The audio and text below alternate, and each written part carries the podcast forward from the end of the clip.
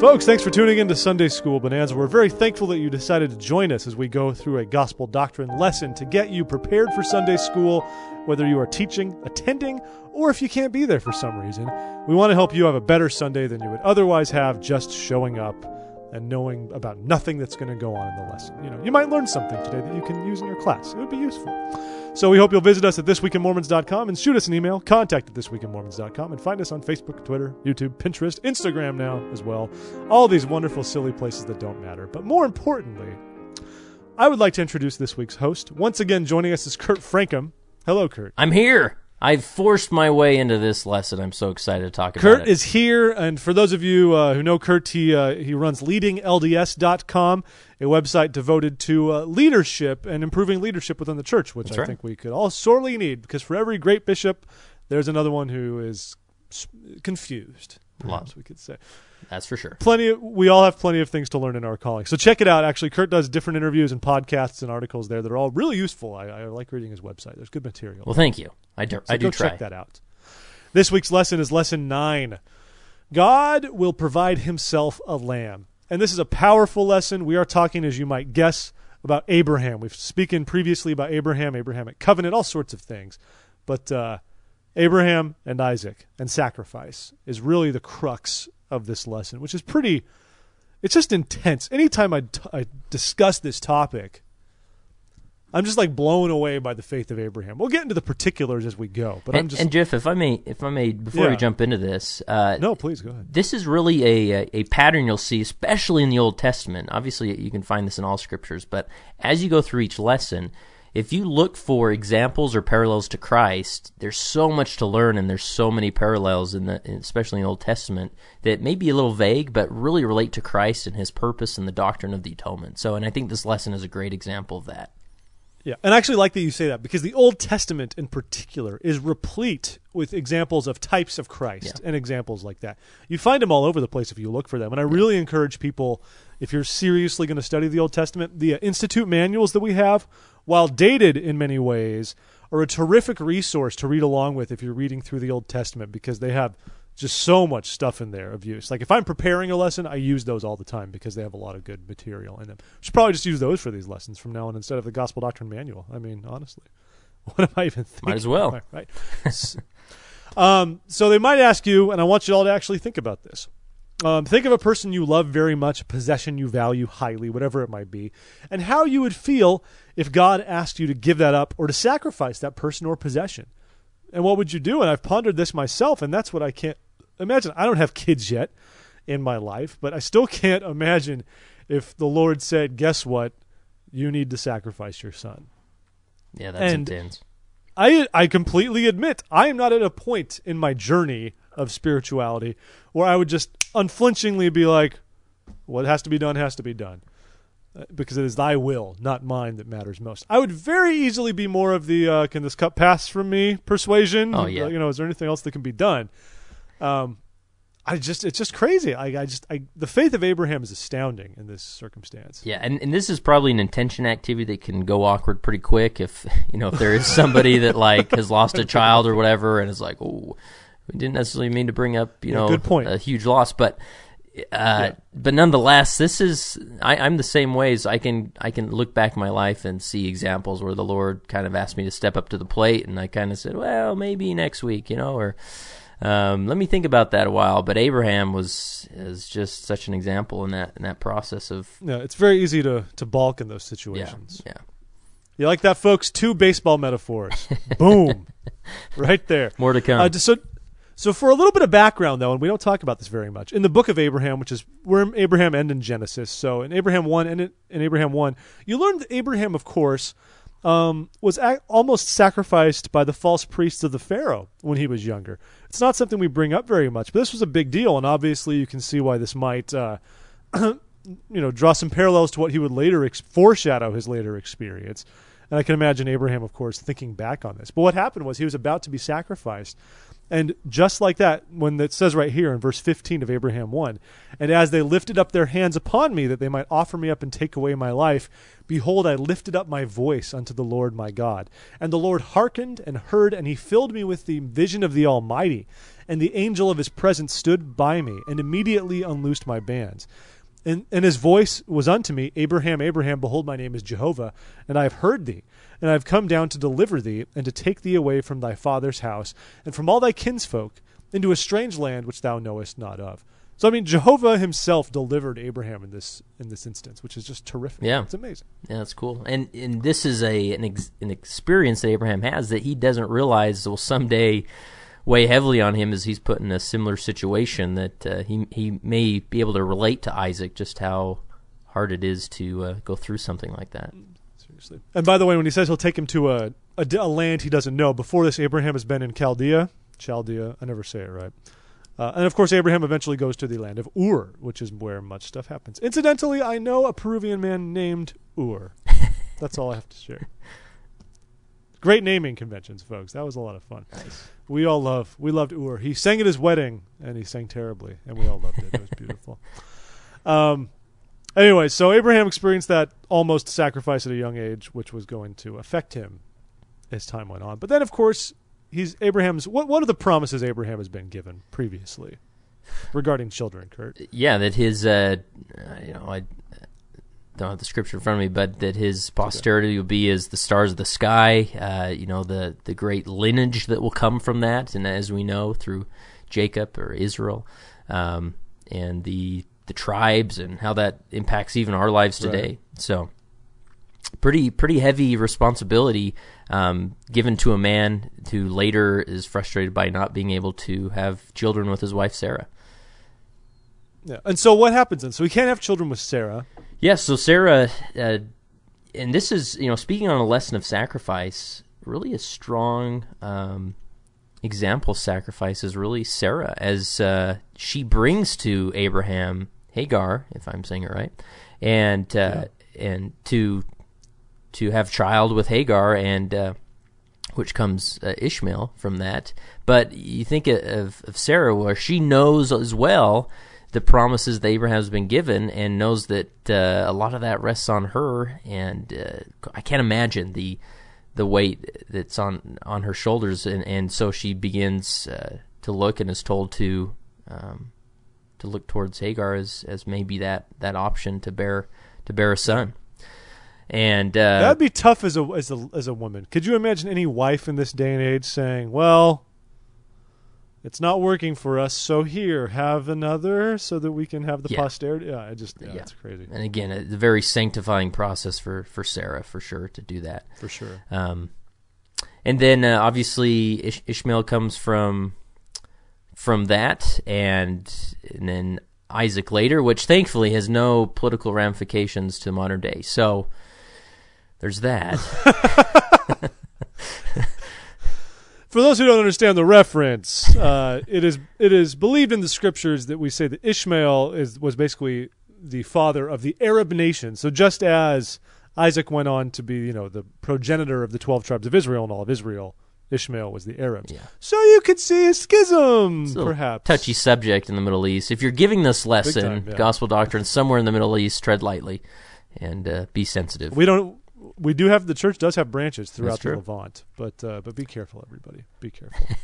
I do like. There's a famous in the in the Bible in the King James version. It says that Abraham laughed when he heard news because the Hmm. Lord tells him that that Sarah will bear a son, and it says Abraham laughed. Now we learn through the Joseph Smith translation that he rejoiced at the news. Honestly, I never took offense to him laughing because in many ways you could be like, I picture the laugh just being kind of like, "Are you serious?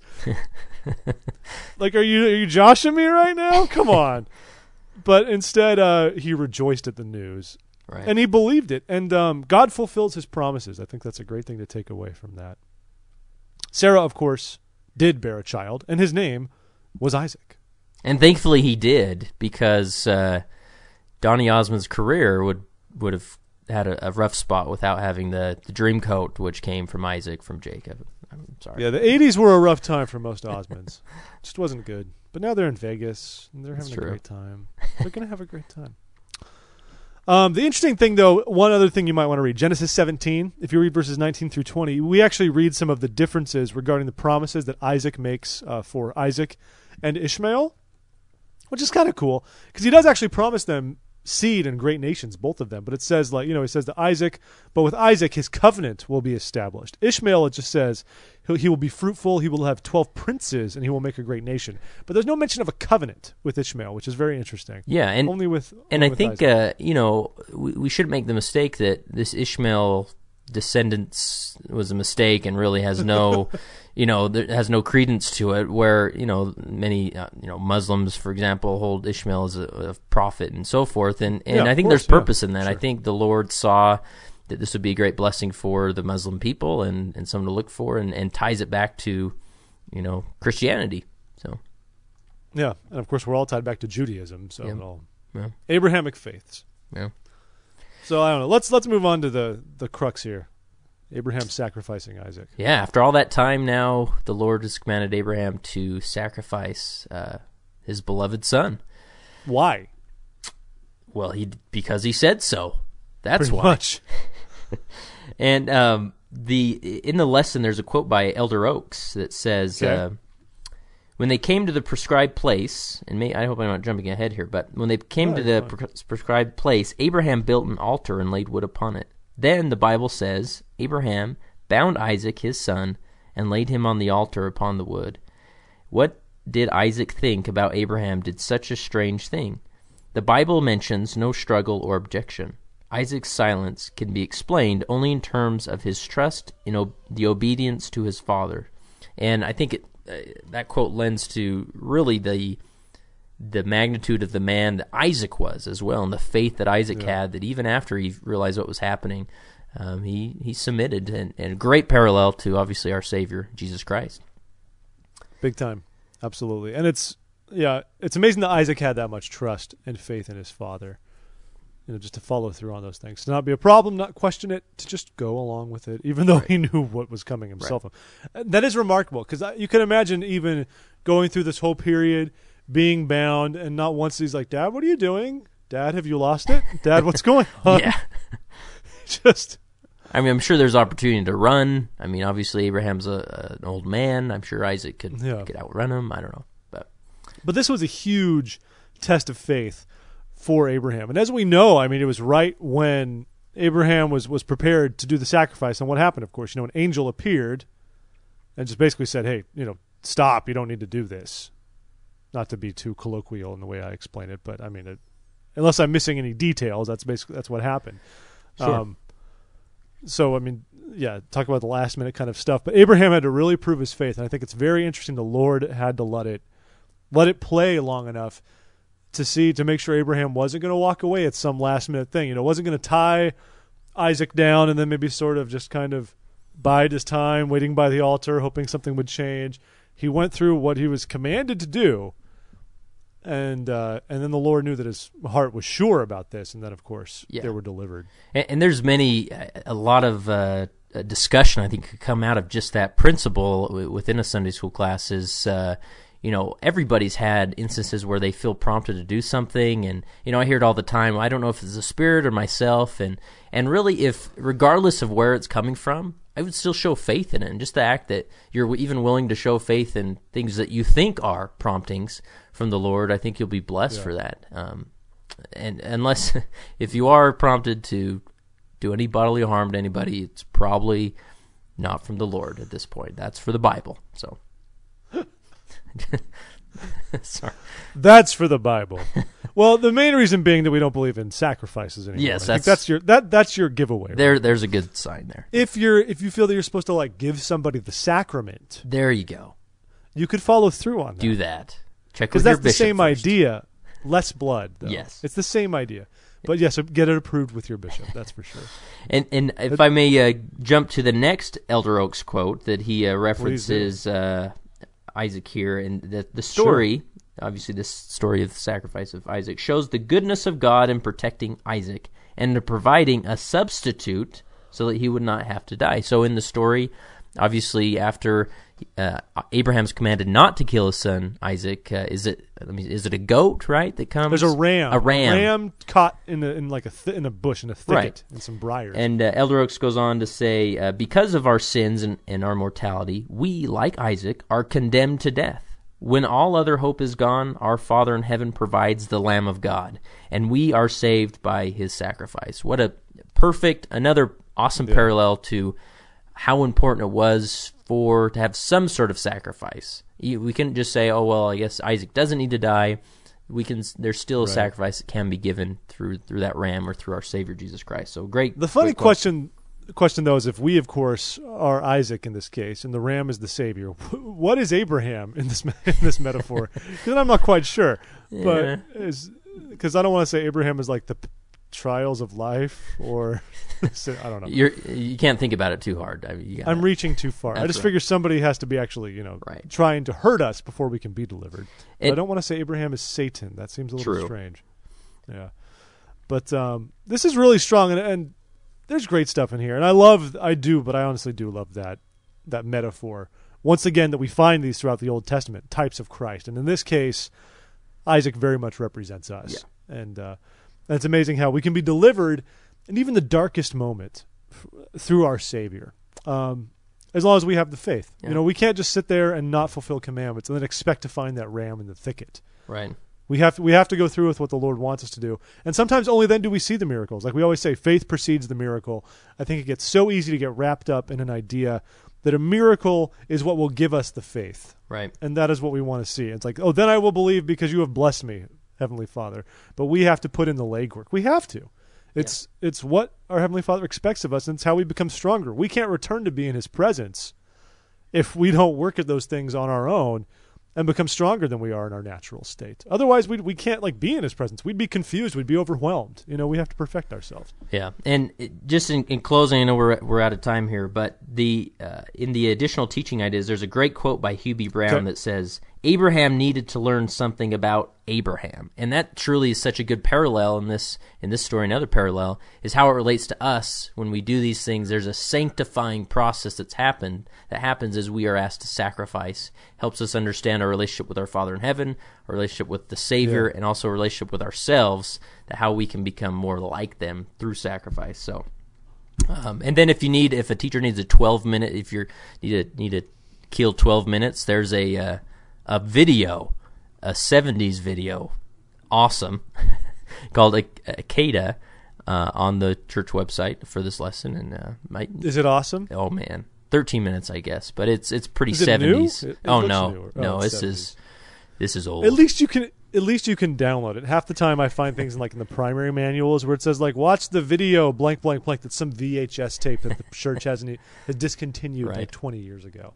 You can't even get a copy of because we refuse to digitize all of our archived stuff. It's so sad.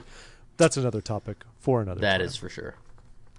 But I'd, I'd rather we leave on the note that uh, Abraham needed to learn a little bit about Abraham. And I hope that we can all, you know, learn a little bit about ourselves and test our faith and come out better on the other side for it. I think that's that's what this lesson compels me to do.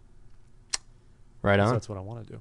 Good lesson. Kurt, once again, folks, join Kurt at leadinglds.com. Visit him. Increase his page views. Help the man. I'd appreciate it. and uh, but Kurt, we thank you for being here. It's always a pleasure. Nice to have you, buddy. This is lesson nine, everyone. God will provide himself a lamb. We hope it's great. We hope to hear from you and hope that you have a great Sunday. Uh, this is brought to you by S- This Week in Mormons. This is Sunday School Bonanza signing off for the week. Bye bye.